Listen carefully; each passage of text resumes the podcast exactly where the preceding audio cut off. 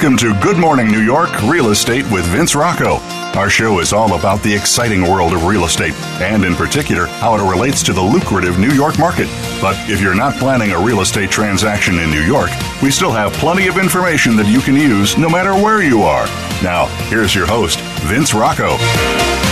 Hello, everyone, and welcome back to the program. And at this hour, real estate prices rise and fall based on the laws of supply and demand. When the demand for real estate is high, prices skyrocket. When the number of available properties increases, prices usually drop. Supply and demand in real estate uh, is not easy to balance. Making more property takes time, and it may not be possible for supply to increase in time to meet consumer demand. Understanding this basic economic principle can help consumers decide the best time to buy or sell property. Once you do indeed make up uh, make that decision, there are several steps to follow to ensure a smooth transition uh, and a transaction and a journey. And boy, it is a journey. We have an attorney here today and a banker, and we're going to break it all down for you. Going to talk about the process of real estate. Everybody wants to know how easy or how difficult it is, but we're going to break it down. But first, I would like to welcome my listeners in the United States and around the world. I am Vince Rocco, and you are listening to Good Morning New York Real Estate. The panel is here, and we will get to all of that and much more. Special guest today with me is Andrew Luftig, a partner in the legal firm Chaves and Perlowitz. Also here is Stephen Lasher, a banker from Wells Fargo. Stephen uh, is a sales manager and founding member of the Wells Fargo private uh, mortgage banking team in New York. He joined Wells Fargo in 2003 and quickly became the number one retail mortgage originator in Manhattan and is a member of the organization's elite President's Club, having ranked in the top 1% nationally for the past 14 years. Stephen specializes in new development and loan financing condominiums, co ops, and multifamily properties, and has extensive experience with borrowers and developers of all backgrounds and property types, having successfully originated and funded over $2 billion in residential mortgage transactions throughout his career. Wow, is that impressive? The rest of us can all go home now. Yeah, exactly. See ya. I'd be on permanent vacation with those kind of sales, right? Good Lord. He received a Bachelor's of Science in Interdisciplinary Studies with a concentration in social and economic policy from Boston University. I'm also intrigued all the time with all of the degrees that we all have that are so unrelated to real estate. It's amazing, right? It's really amazing. They don't teach this stuff in school. Andrew is a partner in his firm and manages the firm's transactional practice, which focuses on the representation of purchasers and sellers of residential and commercial properties with an emphasis on condominiums, cooperatives, and multi and single family homes. He is heavily also heavily involved in the firm's representation of institutional and private lenders in closing acquisitions and refinancing loans secured by residential and commercial properties. And as I told him earlier this morning in the green room, he is one of the most accessible real estate attorneys in New York City. He seems to be all over the place and super well known. Good morning, gentlemen. How are you? Good morning. Thanks for having us. Morning. My, well, thank you. My pleasure. So let's get at it. A real estate transaction is the process whereby rights in a unit of property or designated real estate is transferred between two or more properties. That is, in case of conveyance, one party being the seller, the other party being the buyer or buyers. It can often be quite complicated due to the complexity of the property rights being transferred the amount of money being exchanged, or the government regulations. In more abstract terms, a real estate transaction, like other financial transactions, causes a lot of cost. Depending on the property, those costs can be large. So, Andrew, to start with you, there are so many different types of contracts and there are so many different stages of the process that we go through to get a transaction closed. I mean, everybody says, well, you identify a property, you put an offer and you get an accepted offer. That accepted offer is golden. Well, in fact, it's just an accepted offer. And a deal isn't a deal uh, until, as the brokers here will tell you, until we are actually, a deal isn't a completed deal until you're at that closing table and you get that check in hand. And everybody at the table, especially the buyers and sellers, are happy. So you know, take us through the, the, the, the, stages initially from the time that you get a call from either your clients or a broker or both when they tell you, I have an accepted offer. What are the next steps? We always say, you know, the accepted offer is actually only the beginning. Um, although the brokers have, you know, spent hopefully a few weeks, you know, most likely a few months, if not longer, with clients. In New York, for better or worse, you know, there's no legal significance until we have a contract signed. Um, so New York's a special place, right? The pace of our market, um, is incredible. So we tell clients, listen, you know, you have an accepted offer. It's it's a great step, but it's maybe step one out of ten, right? We need to move through your deal at a high level quickly. We're not going to rush, but momentum is critical um, for the reason there's no legal significance, right? The the sellers, you will have open houses until we're in contract. Um, they might shop around different offers. There might be competitive offers. So we need to move with momentum. Um, so initially, uh, you know, off the bat, we're working on due diligence and contract negotiations. Uh, we work on those items simultaneously. And just generally, due diligence is educating the client about the building, right? We're reviewing board minutes. We actually go to the managing agent's office who runs the day to day operation of the building, review board minutes. We review audited financial statements. We review what's called an offering plan. An offering plan is a prospectus about the building that was approved by the Attorney General's office. The last piece was actually is probably the best piece for us is a questionnaire. The questionnaire will give us the most up to date, accurate information. Unfortunately, board minutes aren't always so thorough. The financials might not be updated. So the questionnaire will give us, you know, real time information. You know, and that questionnaire oftentimes can be uh, very instrumental and can also be a, a, bone to contend with because it's so difficult oftentimes to get those questionnaires out of the managing agent's office complete and correct. But let me ask you a question because our audience is national, our audience is international. So outside of New York City, most real, real estate transactions are handled without attorneys. Can you explain to us or the listenership out there who may say, well, why is there an attorney involved in this process anyway? A great question. I'm, I'm happy there are attorneys involved in New York. Um, but as, no, we, we as have, are we. As are we. We have international clients. We have California uh, clients in California, all over the country, of course. But it's funny when I speak to a, a client in California, you know, I think I'm making up, you know, the process. Um, in New York, I think there's more of a vetting process. Um, there's more of a due diligence process.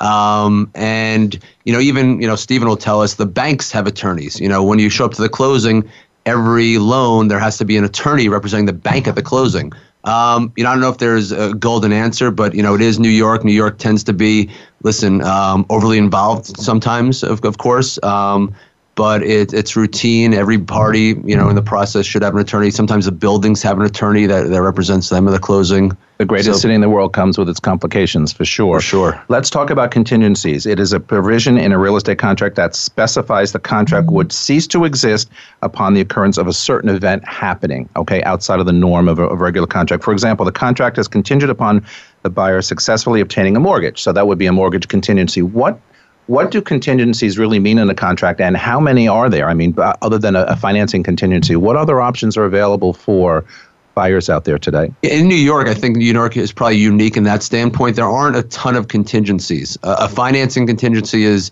definitely a common one, but also in New York, there are many cash deals or or deals where the uh, buyer has the option to finance, but it's not contingent. So contingent means, hey, listen, you know, once we sign the contract, if you're not able to obtain a loan commitment for any reason, right? Whether you're not financeable or the building's not financeable or the property doesn't appraise at the right value, you can get your down payment back. The funny part is, and again, Stephen can tell us that, you know, once you're, and the, the, one of the positives I think of New York, it's such a vetting process, you know, between the brokers, between the attorney, between the bankers, even before the accepted offer comes in. 99% of people probably get loans, right? So the contingency, thankfully, doesn't come into play, but it gives buyers a comfort level a lot of it has to do with market, you know, standards, you know, uh, you know, competition. Um, Are you seeing a lot of appraisal contingencies these days? Uh, we're seeing appraisal is definitely part of a routine contingency. You know, sometimes you know clients will or will encourage clients to what's called bifurcate the contingency, saying, "Listen, you know you're financeable, you're not worried about your own financials, but maybe you want protection against the building, right? We don't control the building. There, it's a small building. Maybe a lot of, you know, maybe there aren't a lot of transactions in the building year to year, and and or or maybe you know you're just you're okay with yourself. You're okay with the building. Stephen said the building's approved by Wells Fargo. It's rock solid, but you're worried about the appraisal, right? If you can't get a certain amount of financing, you don't want to be on the hook, you know, for an all cash deal. So certainly. What actually makes a contract valid? I mean, there are so many stages within the contract process. What actually makes it valid, complete, where then we can pass it on to Stephen and he can start the, the mortgage process? Because without the valid, finished, done contract, he can't really begin in his underwriting process or or his financing process. What sure. actually makes it uh, uh, valid? Sure, and the process typically is the buyer has to sign. The buyer will sign first, put down a 10% down payment deposit check which is we send to the seller's attorney. The seller will sign. The seller's attorney actually signs as escrow agent. So you have a buyer signing, a seller signing, the seller's attorney signing escrow agent, and you need what's called consideration. Consideration is the 10% deposit in New York. then and it must you know, be delivered back to both parties. Correct? Right. Then it's sent back to the buyer's attorney. At that point, once the buyer's attorney receives it, whether it's email or hard copy, then you have an enforceable contract. Even whether you need a new home loan or you're refinancing an existing loan, you, there are lots of steps and lots of options that you go through. So the steps, first of all, you got to be pre-approved. Then you just got to start start shopping for an apartment or a home with an agent, hopefully. Uh, then there's the mortgage loan application process, the mortgage loan processing, mortgage loan underwriting process, and then actually, and then the closing. Help me understand. Help our listeners again around the world understand what is actually the the the process by which a buyer comes to you, gets pre approved, and then at the end of that cycle, sits at a closing table and closes that transaction. Sure. Yeah, I think to Andrew's point, uh, things move quickly, specifically in our submarket, and I think in any real estate transaction in general. And so I think it's about being prepared and being proactive uh, more so than reactive. And so I think the pre-approval process is something that should occur um, really well before you know any offers are really even put out into the market or accepted. Um, what I found is when we have a buyer that's been pre-approved with us during the early stages, um, then it helps uh, for you as the real estate brokerage community to uh, effectively and quickly uh, negotiate a contract. So um, I'll get to some of those specific points regarding the pre-approval. Um, but to Andrew's point, as it relates to a financing contingency or understanding whether the building is something that we would be able to finance in. Uh, if we're engaged with that buyer and they have a good team around them, great real estate broker, great attorney, great mortgage banker, and I think when things fall into play, they can execute quickly. And if they need to go in non contingent on financing, um, then we vetted them fully by not only issuing a piece of paper, which uh, is based on the information that's been provided to us. So a, a pre approval would typically be a point where we would take a full loan application from a borrower. We would obtain their name, date of birth, social security number, all the prevalent financial information uh, to give them, gui- them guidance on what it is we feel they could qualify for and purchase. Uh, that said, many buyers don't necessarily um, they may earn a specific amount of money, but they might not be reporting exactly that amount of money uh, on their federal tax return. Uh, many people take specific tax deductions, um, which would reduce the actual cash distributions to them mm-hmm. that we may not be able to use to qualify. So I think it's really key upfront to obtain that application information and then gather the supporting documentation so that when it comes time for execution, we're well prepared. When you're in a when when the buyer is in a, a, a very competitive situation, hot market, multiple offers, you know, et cetera, et cetera, and they've got to go in waiving the financing contingency. How risky is that for the buyer, and and what what kind of conversations do you have with the buyer? to assure them that you know their broker is giving them good advice the market is what it is it's a hot situation you want this property and the only way to do that financing is to just kind of make it a cash deal and, and waive the financing. How risky is that? I mean, for people. You know, that's a question I'd probably defer to Andrew on since he's legal counsel. But what I would say, I'm going to ask both of you actually. um, but in general, I think that it's key to have all of that supporting documentation to have fully vetted the collateral, specifically in New York, the condo or the co-op itself. So uh, we have an extremely thorough database uh, as it relates to uh, properties in Manhattan. So if it's a co-op, um, we can uh, very quickly know um, what the overall financial profile of the building is, what the owner occupancy of that building is, um, and our comfort level with financing there. Um, so.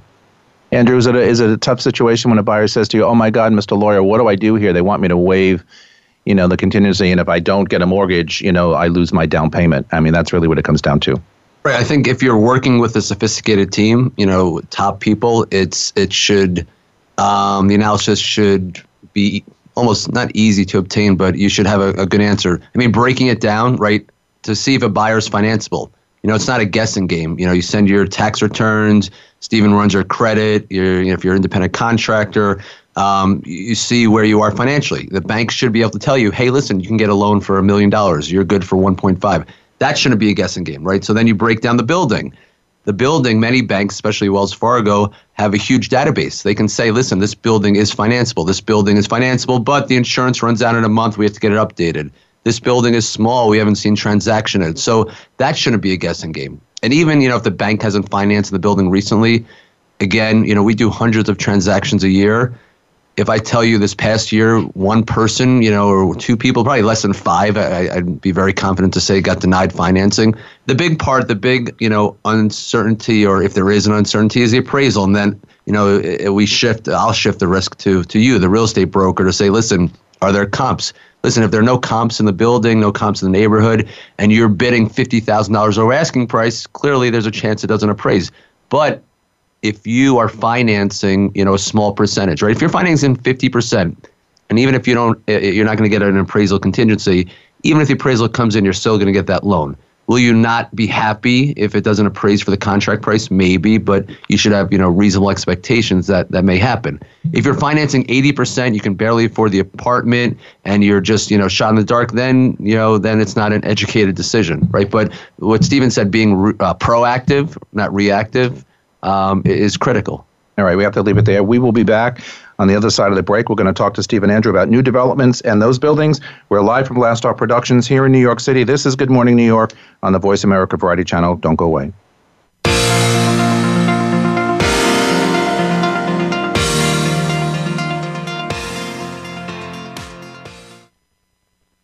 Streaming live, the leader in Internet Talk Radio, VoiceAmerica.com. It's not easy to make it big in New York City. It's even harder to sustain that success for decades. However, two teams have defied those odds due to their formulas for success. Both have all star rosters, performing at the top of their game. Each have an undying commitment to greatness, a willingness to evolve, superior training programs, and ownership that invests heavily in their product. It only seemed natural for the world's most valuable sports brand to partner with Halstead, a market leader in the New York metro area, and now proudly serving as the official luxury real estate firm of the New York Yankees.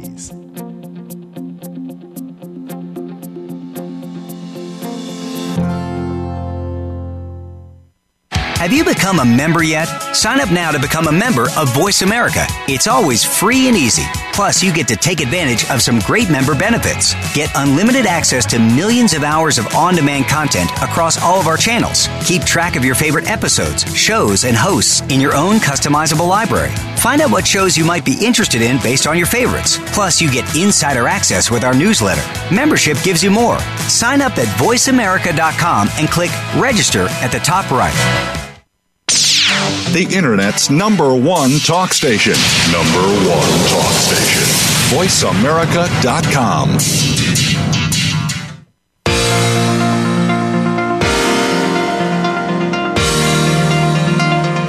You are listening to Good Morning New York Real Estate with Vince Rocco.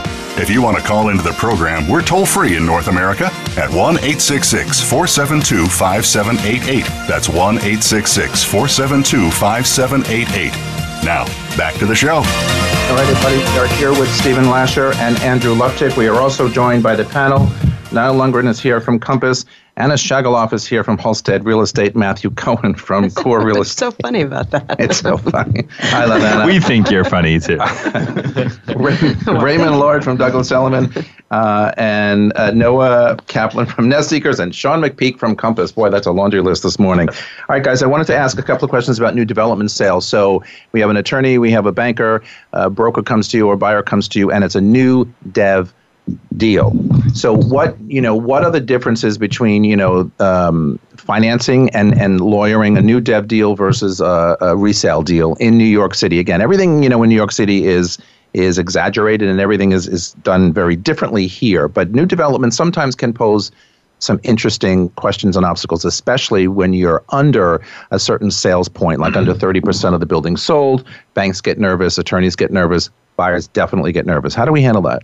Andrew, what do you what do you see typically in your new development business? Well, the new development, it's I guess it's all relative as well. You can have a new development where they haven't bro- broken ground yet; they're not closing for two years, as opposed to a new development where you're buying from the sponsor and you can see your unit. It's there, it's ready to go. If you had cash, you can close, you know, a few weeks. Um, so new development, you know, in, general, my job as a real estate attorney in New York, it's not supposed to be, or I don't view it as adversarial. This isn't court. This isn't litigation. This isn't TV. You know, our job is really to educate clients, educate clients about you know due diligence in the contract. With the uh, new development, there's typically less room for negotiation. You know, so and more room for education. Um, we, you know, th- there's less. Uh, less due diligence, meaning you're not involved with more you know third parties such as a managing agent. We have that offering plan, that prospectus to review. It's it's a thick book. There's a lot to review there, but we're giving the client lots of information, helping them review. So there, there typically aren't audited financials. There might be you know a, a real estate tax opinion. There's certainly you know a budget in place. So it, it's it's you know essentially the same idea, but a, a few different moving parts. Um, the timing element you know, usually they want it signed quicker than maybe a resale, just because you're not there aren't as many moving parts, so you should be able to get it accomplished a little quicker. Um, but a lot of it is teaching clients about you know worst case scenarios. You know, closing costs. The closing costs for a new development can be dramatically higher than say a you know co-op all cash. A co-op all cash versus a condo new development financing. You know, the closing costs are dramatically different. So just making sure the clients are aware, um, making sure they're aware of you know, listen, you're signing a contract, the project's not done yet. You know, what's going to happen when we get a notice to close? What are the next steps? You know, how are you protected in case, you know, how do I sign a contract? Well, I don't know the project's going to be completed. It's going to be completed as per the contract. You know, how are we going to protect you in case you walk in on your walkthrough and there are issues? You know, so just really giving clients a comfort level. You know, that's a big term I use for any deal. Giving, a, how do I give you a comfort level? How do I educate you? How do I protect you against the worst case scenario? The project's not going to be done for two years. God forbid there's a crane crash, you know, a 9/11, something of that, um, something of that nature. And a lot of these deals, you know, maybe it's a good segue, are non-contingent regarding financing. So think about this: you're signing a contract on a deal, and it's not closing for two years, and the sponsor or the seller uh, of the project is not giving you a mortgage contingency, right? Do you have security in yourself, the building? To know that you're going to get a financing? Can we protect you in any way? Sometimes yes, sometimes no. It's, it's certainly based on the market. Stephen, I mean, how does the bank handle situations like, you know, closing's probably two years out. You've got to first, you know, clear the building for, for financing and then take it from there. Sure. I mean, I think there are two main components to new development that are key to identify up front. One would be the building's overall structure, um, because it's non existent. Everything in that offering plan is based on pro forma financial data um, or, or estimations of what will take place in the future. For us, I think the key, uh, or for anyone purchasing a new development and the financing piece, uh, would be to really pick up the, the offering plan and take a look at the special risks along with the Schedule A of the offering plan and the Schedule B, which would be the budget. I think if you take a quick peek at those three quick components, uh, it'll give us a good idea whether it's something that we would be com- comfortable financing. Uh, I think in this market, uh, with land prices having increased the way that they have, we're seeing the structure of some of these condos um, change. They're not typically a standard ground up construction where we can anticipate delivery in 12, 18, or 24 months um, where really our only major concern is to know that the building is selling, right? And that we see good sales velocity and that, let's say, ideally per policy, 50% of those units are in contract, not closed, but in contract before we would finance a unit. Uh, that's standard policy. There are many occasions where uh, we have the capability to step in and finance much earlier in terms of pre sale um, on a case by case basis. Um, but I do think that it is key uh, to understand the project. Many of these buildings are now conversions. These conversions have large percentages of commercial square footage in them that may fall outside of standard kind of collateral credit policy. Uh, many of them have rent stabilized tenants in them. You know, what is the outlook for those tenants? How long do they plan to be in the unit, um, long term, et cetera? Do you guys look into at all the, the developers behind these new buildings to see what their track record is, what their you know um, uh, history has been? I mean, we for the most part uh, have you know big name developers in this town that have done this stuff many times before, so they're pretty you know safeguarded. But do you really take that into consideration at all? Or it's, it's not? a formal component of our you know credit review process to evaluate kind of the historical reputation of a developer. Though when you do pull up that special risk component, if they've um, you know been involved in something let's say uh, litigation of some, some sort. of litigation of some sort of typically would be identified in that component of the offering plan. And then we get to the closing table, and everybody loves the closing table, especially all the bro- especially all the brokers in this room, because what happens? We get paid, and you all get paid. So, you know what?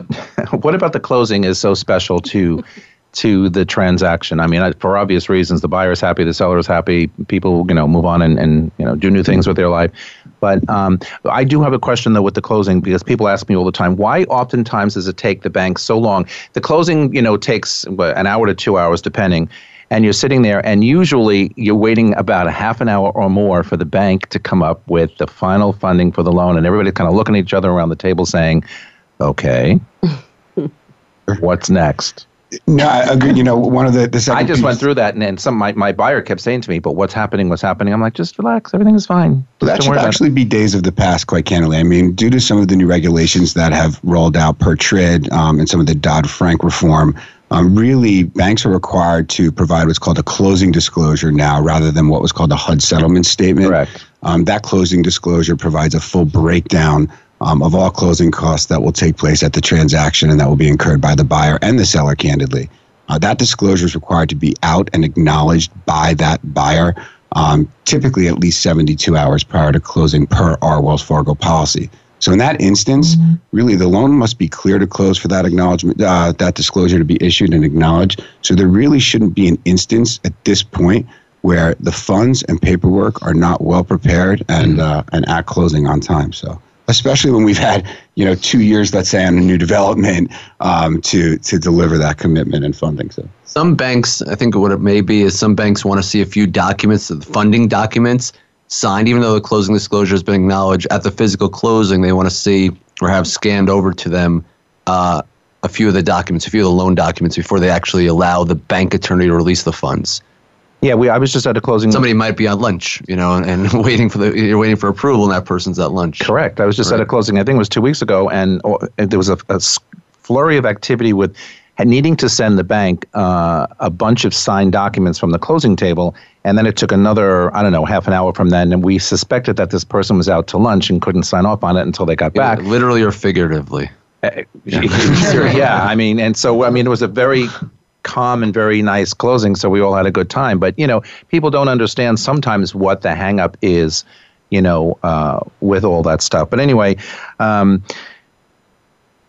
I just I'm I, I'm often amazed at how.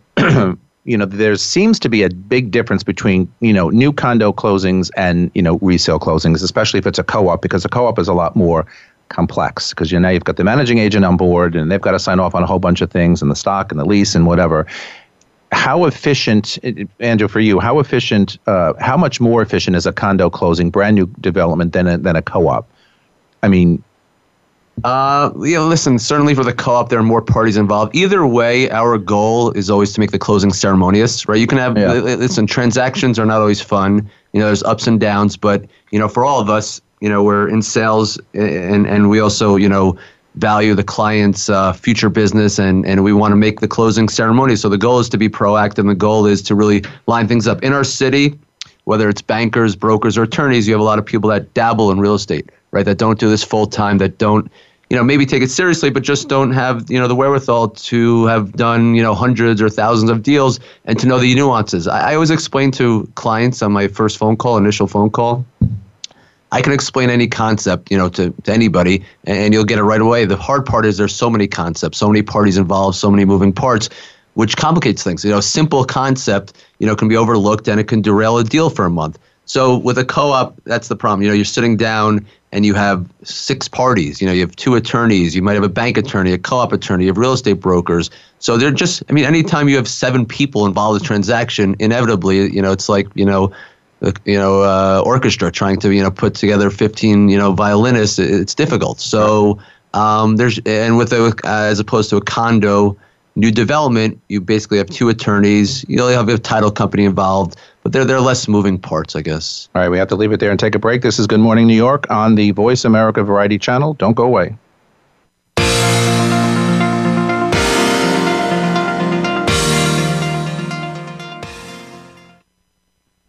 Stimulating talk Gets those synapses in the brain firing really fast. all the time. The number one internet talk station where your opinion counts. VoiceAmerica.com.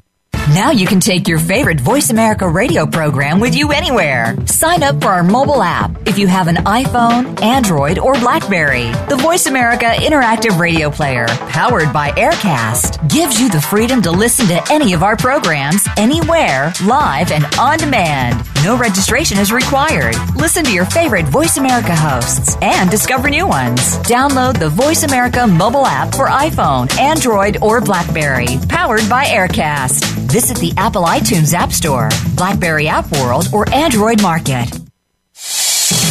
American Heroes Network is a program for and about our American veteran heroes and their families. Join host Gary Ray as he shows what is being done to help our veterans and showcase the companies and organizations that are helping our veterans and their families rebuild their lives. Listen for American Heroes Network, live and powered by the Voice America Variety Channel, every Tuesday at 11 a.m. Eastern Time, 8 a.m. Pacific Time. Streaming live. The leader in Internet talk radio. VoiceAmerica.com.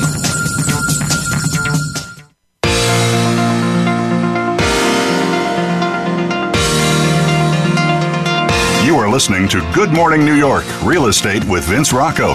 If you want to call into the program, we're toll free in North America at 1 866 472 5788. That's 1 866 472 5788. Now, back to the show. All right, everybody, we are back with Niall Lundgren from Compass, Anna Shagaloff from Halstead Real Estate, Matthew Cohen from Core Real Estate, Raymond Lord from Douglas Elliman, Noah Kaplan from Nest Seekers International, and Sean McPeak from Compass. And Andrew and Stephen are sticking around with us. Good morning to all of you. Good, Good morning, morning, Vince. Morning. So, uh, I wanted to ask Niall a couple of questions first about a very big listing that he recently just put up on the real estate boards here in New York. It's at the you know Billionaires Row 157.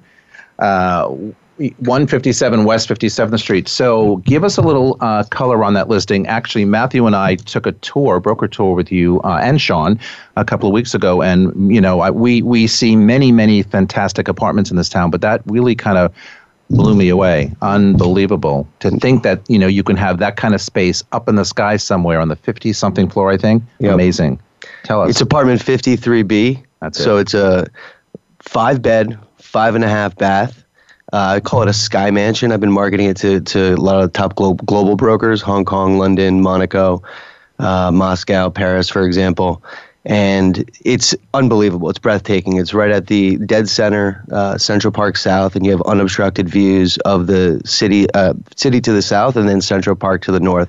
It's got four exposures, and obviously it's in the billionaire building so the amenities are incredible and it's right above the park hyatt so you have um, all of the the same luxuries that you would get being in the hotel same in the in the condominium what kind of interest are you getting? You know, you don't have to give us specifics though, but sure. are you, you seeing you know foreign foreign investors coming in, foreign buyers coming in, any domestic people at that price point because it's a very expensive apartment compared to you know lots of other stuff in this town. Yeah, no problem. So I think uh, the first thing to know is that I have it on the market for two ways: for sale, uh, and it's listed for thirty-three million, just shy, thirty-two nine five, and uh, it's also on the market for lease, so sixty-five thousand furnished. Um, in the last two weeks, I would say more of the interest has been on the on the for lease side. Uh, we have probably five or six showings, and we do have a, an offer on the lease for sale, it's been very interesting. I've I've had uh, a number of inquiries. Uh, brokers have reached out, clients from Monaco, uh, Moscow, which is interesting for me because I haven't heard too much about Russians uh, in the market for some time. So that's also interesting. And then um, a couple domestic, one being uh, in the Midwest. So just to give you an idea of, of, of the, I guess, the, the how dynamic it is in terms of folks uh, expressing interest. Uh, so it's, it's just very interesting to see. I'm also having uh, one other uh, showing. Um, it's, it's another international, I don't know where, but um, that's basically the appointment's about a month out, and that's specifically for investment purposes only. So um, that would be say like out of the four sales inquiries, you know, one is investment, and then three are going to be for primary res- residence slash pied a terre. Very interesting. Lots of luck on that sales. Thank you very much. Apartment. Appreciate you guys coming by. You need to keep us updated on that. All right. So All moving right. on, setting a price can be an emotionally charged task for a seller. Enlist ex- expertise of a knowledge of, of knowledge of your broker to help you arrive at a competitive and realistic price. Pricing an apartment too can be too high and it can also backfire as the residents may languish on the market and give the impression of undesirability. Similarly, if you are forced to reduce the price, buyers may also infer there's something wrong with the apartment. So you can't win, win either way. While looking at the asking prices of similar apartments, uh, that may be tempting. It is prices of places in contract that give you a more accurate picture of what the market will bear. But setting a desirable price and one that will help your, t- your target buyer find you is not strictly a data driven decision. And I've kind of seen this, you know, through the years. Consider the psychological factors that are involved in a seller trying to come up with their knowledgeable broker the right price for an apartment. So, what are some of these psychological factors? I mean, I think we've all been in this business long enough and we've all seen enough of this to kind of break it apart and, and, and you know, comment about it. What, what what's the psychological I think stuff on it? sometimes it's pride. A lot of people have pride in the sales price. I also think, I mean, if you own an apartment or a house for a long time, you it's your baby. You know, you always think it's worth more than it actually is, or for the most part. Um, I don't know. Whenever I meet with new agents and they ask me advice, they always ask me about pitches. Like they always ask me about, you know, pitching in to get a new listing and how do you go about the pricing and, and things like that. And and I'll say to them, you know, it's it's something that you definitely have to do a lot of research on, but you also just have to have a lot of knowledge about what you're talking about. And it's an emotional process. So if the seller is emotional, you should be emotional. Uh, It's it sounds a little wild, but uh, that's kind of how I go about things. I mean, I I had a listing earlier this year that I was up against a lot of brokers. Like it was one of those sellers that really just wanted to talk to everyone. And um, he wound up calling me a few weeks later and he said, You were actually the lowest price that came to us, but we agree with how you got there the most. So you just never really know what you're going to connect with uh, towards a seller, but you should always go with your gut and you should never give a higher price because you think that's what they want. Explain that a little bit, Matt. It's how you got there that mattered versus the price, because that's big. I mean, when you have the knowledge, and not only from doing the research, but being able to, you know, talk about news and other brokers that you know. I mean, I talk with other brokers that I'm really friendly with before I'll put a listing on the market. So, who better to get pricing knowledge from than other brokers who are selling in the same arena? I don't know. I think I think there's like also an element of people um, wanting to price, and they think that maybe they'll just get it for their uh, particular property. That just think there's maybe a shot if I just you know if I put it on for an extra fifty or hundred grand, uh, maybe there's a there's a chance that somebody will come up and you know they think that they might be losing uh, leaving money on the table rather. Um, that has to be so market specific, though. You have to know your market and you have to know how to strategize for that market. Because, I mean, for the last, you know, when the market was on fire and everybody is throwing money at every apartment, I would actually price conservatively and get well more every single time than you would have if you priced aggressively. But every bi- time. But bingo, there's the psycho. It's- one it's strategy. psychological. but it's, it's a risk. It's always a risk. it, it's a big risk, but how, you know, and I've tried to do this multiple times in the past, a couple of times successfully and a couple of times not. But so, how do you really convince? Because I like that strategy, but how do you really convince a seller that in this hot, heated marketplace, we're going to do something a little different, but yet we're going to yield probably a lot more? How do you? do- because you, you talk about you know you, you really have to walk them through this through the strategy and you know holding a listing off until that first open house talking about having you know everyone has hour and a half open houses now it used to be two hours getting people in all at the same time building that buzz building that that electricity at that mar- at, at that open house it's um it's kind of undeniable. And and as an experienced broker, you're going to walk into an apartment and you're going to feel it the way that a buyer is going to feel it when they walk in. So you know the kind of um, feedback you're going to get somewhat. Rating that competition is key. Yeah. Yeah. Noah. Yeah, it also depends on who the seller is, right? If it's a if it's a resale, it's an owner versus a developer. A developer has a certain amount of uh, money they've put into it, and they want to get a certain return. Um, also, I work, I happen to work with uh, you know with Ryan Serhant for Million Dollar Listing, and so he's got this huge TV presence, and we're actually filming for a townhouse and putting on the market in Park Slope um, in the beginning of January. And um, you know, sometimes uh, someone thinks, "Oh, well, here's a TV star. I'm going to be getting you know maximum exposure on the property. I'm going to list for you know a price that I really that I think I can get because we're going to just hit it out of the ballpark." And that sometimes that does happen. Um, so even though we may want to price, you know, say to conservatively, they'll say, "Hey, look, you know, you've got all this presence. We're gonna we're gonna price at a, at a you know we're gonna hit out of the ballpark and we're gonna start." But know. there's something called shelf life, just like you know in the old days, magazine magazine you know uh, spreads of beautiful priced apartments, etc. So in in the TV situation, by the time that airs, you know that listing is probably already sold. So I get what the seller is thinking about. Well, maybe because it's a certain you know TV star, and maybe because I can add you know hundred thousand dollars more to the asking price. It doesn't always work out that way. On the heels of that, someone in your building with an apartment just like yours, same layout, just a different floor, is also selling their place. What should you do?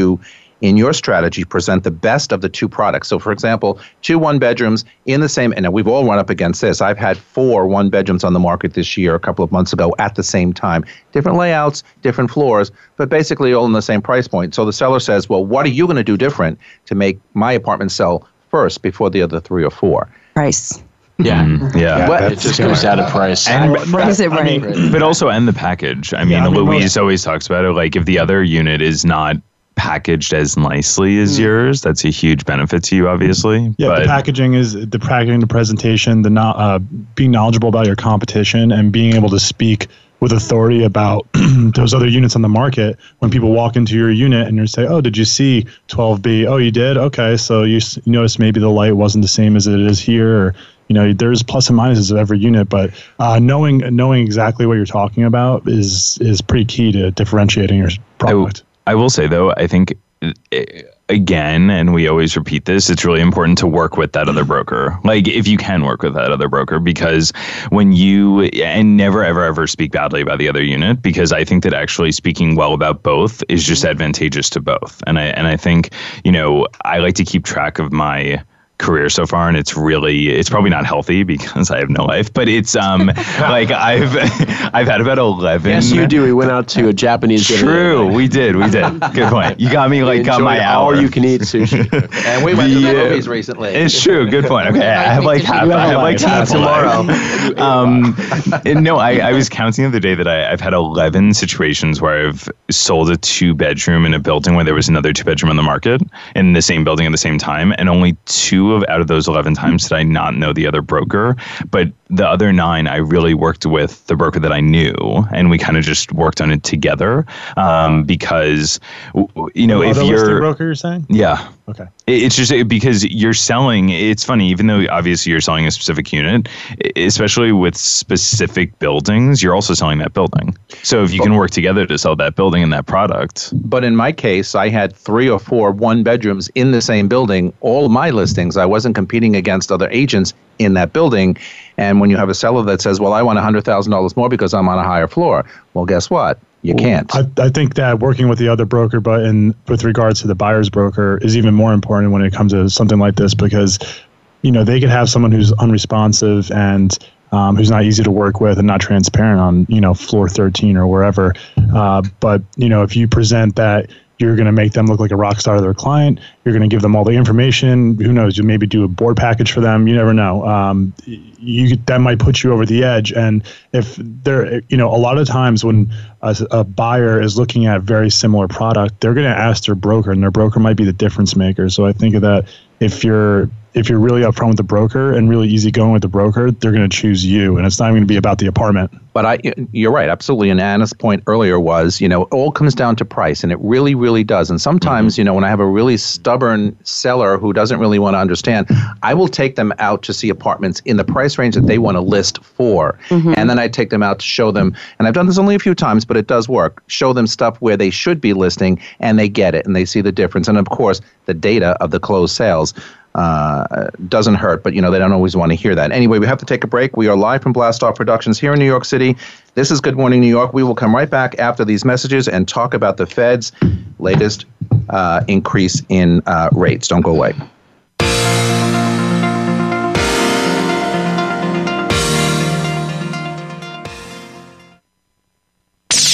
The Internet's number one talk station. Number one talk station. VoiceAmerica.com.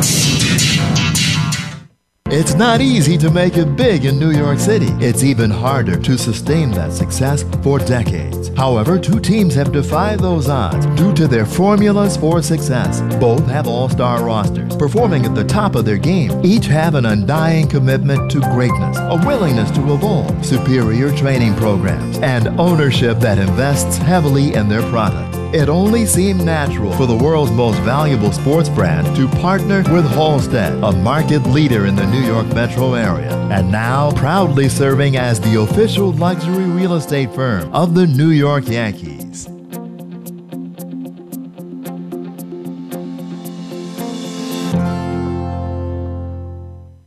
The Voice America Live Events channel is here now to showcase your corporate, individual, or organization's live event. Visit voiceamerica.com forward slash live events to see all of our past live events and find out more. Whether it's a multi day conference, special speaker, or single day event, we've got everything to make your event a success. We can do a few hours or a few days. For more information about taking your event to the next level, call Jeff Spinard at 480 294 6417 or email info at voiceamerica.com. Again, that's Jeff Spinard at 480 294 6417 or send us an email to info at voiceamerica.com. Voice America is where you are and where you want to be. Join us around the globe as we broadcast live from some of the most interesting events available. Don't forget to view all our live events, including on demand access to past events that you may have missed by visiting voiceamerica.com forward slash live events. Stimulating talk gets those synapses in the brain firing really fast. all the time. The number one internet talk station where your opinion counts. VoiceAmerica.com.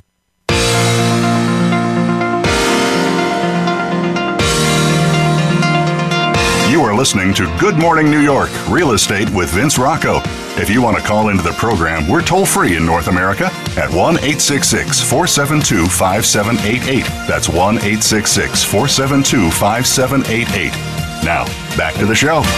Everybody, we are back with Niall, Anna, Matthew, Raymond, uh, Noah, Sean, and uh, Steve and Andrew are sticking around with us. So last Thursday, the Fed Reserve voted to increase interest rates for the third time this year, a move widely anticipated by statements from Fed officials in last week's strong jobs report.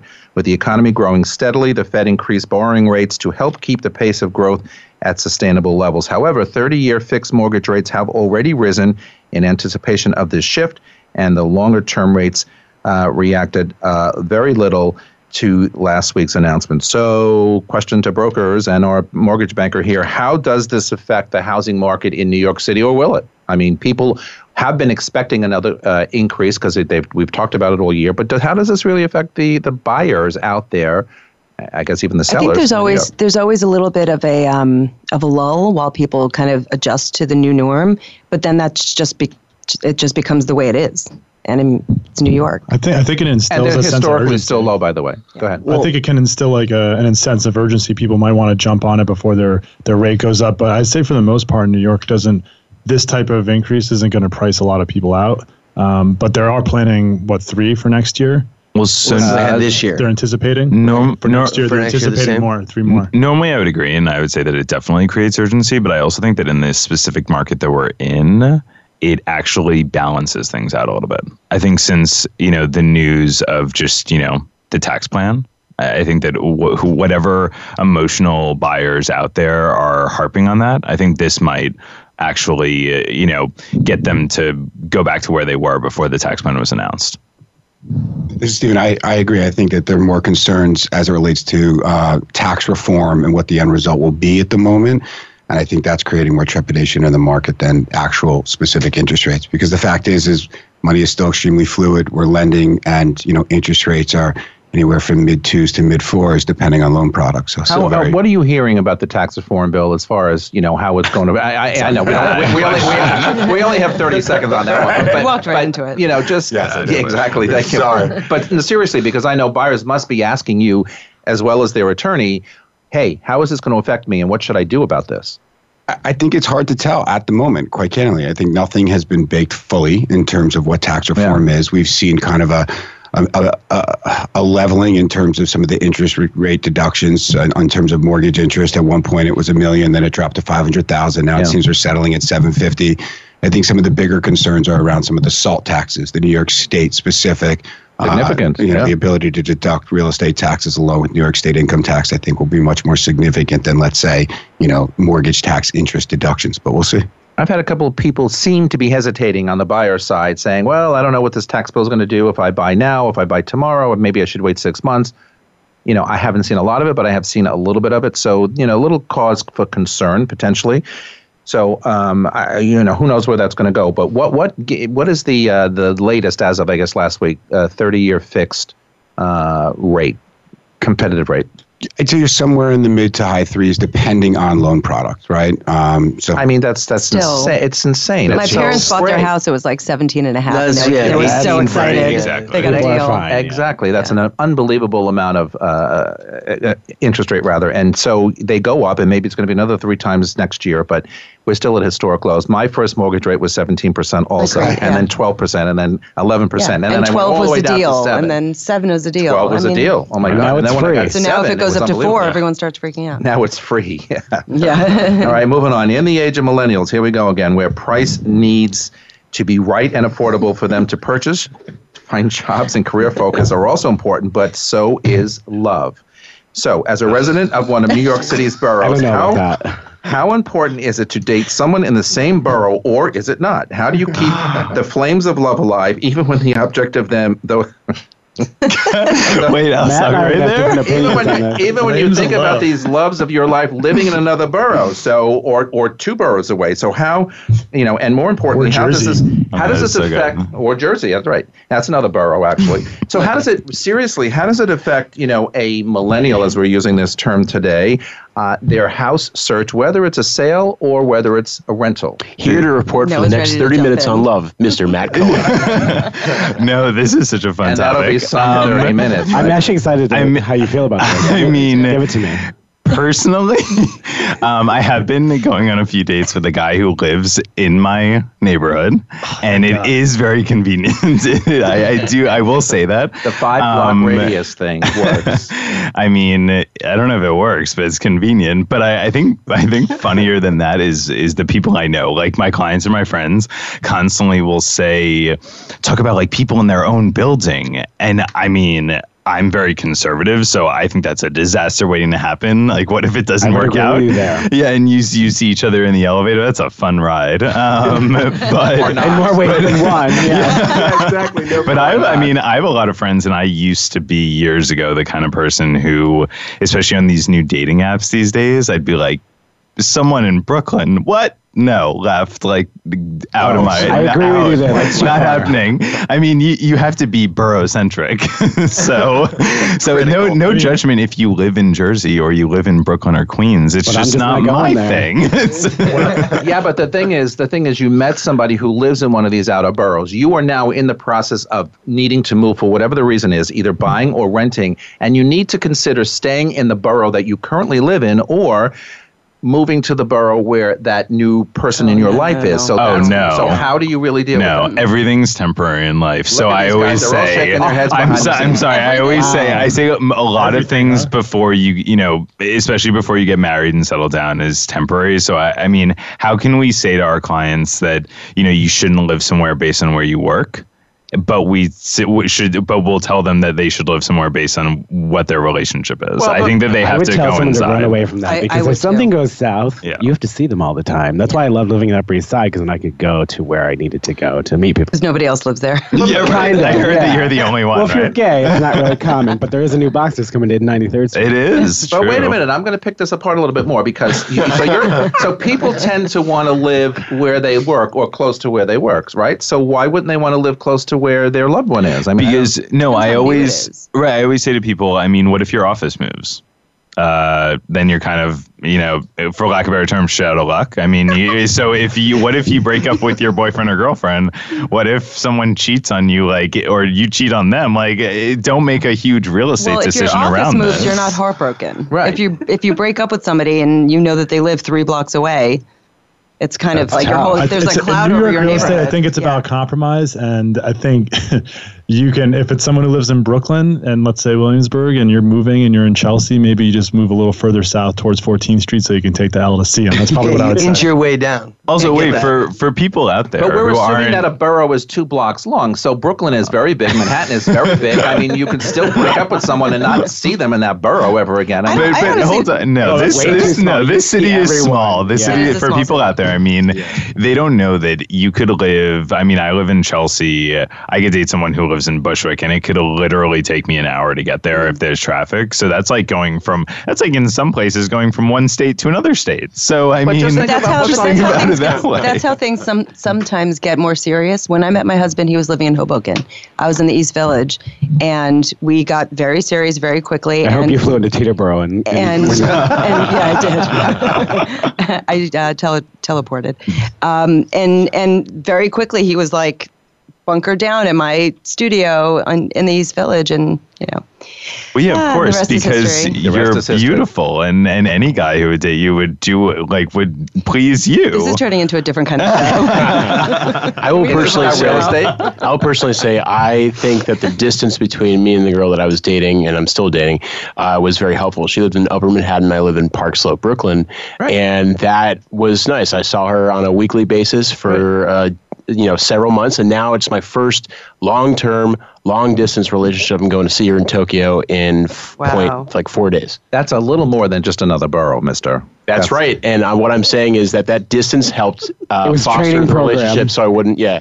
All right. So, so you're- it's it's all personal, just like the apartment itself. It's all personal. Every relationship's different. Some are independent, some are dependent. I think that when you have more of an independent relationship, something like that works better. Okay, so putting our broker hat back on versus our personal hat, and your client says to you, "So here's my situation, and so and so lives there, and I need to go. I don't know where, but what do you say to them?" I actually was I would in say that you I situation. would should go with be Sean's open. answer. I would I would direct them to transportation. yeah, I would say you should be you should have an open mind in every aspect of your purchasing Well, process. on- I, I'd, I'd be like, I'd be like, oh, your girlfriend lives in Park Slope. Let's look in the East Village. Like, I think it's the kind of, you have to have a little bit more of a relationship with that particular buyer to be able to be honest and We will upfront them. continue this conversation during the break. Actually, this is our last break. We got to go. We're out of time. That's it for me. Thanks to my guests and my panelists. Always until next time, be kind to one another. Good Morning New York is off for the next two weeks. We will be returning to the airwaves on January 9th for all of us at Voice America all around the world. Thanks for joining us. Merry And Christmas. have a Happy great time. holidays. Happy holidays. Happy New Merry Christmas. Happy Hanukkah. Goodbye, everybody.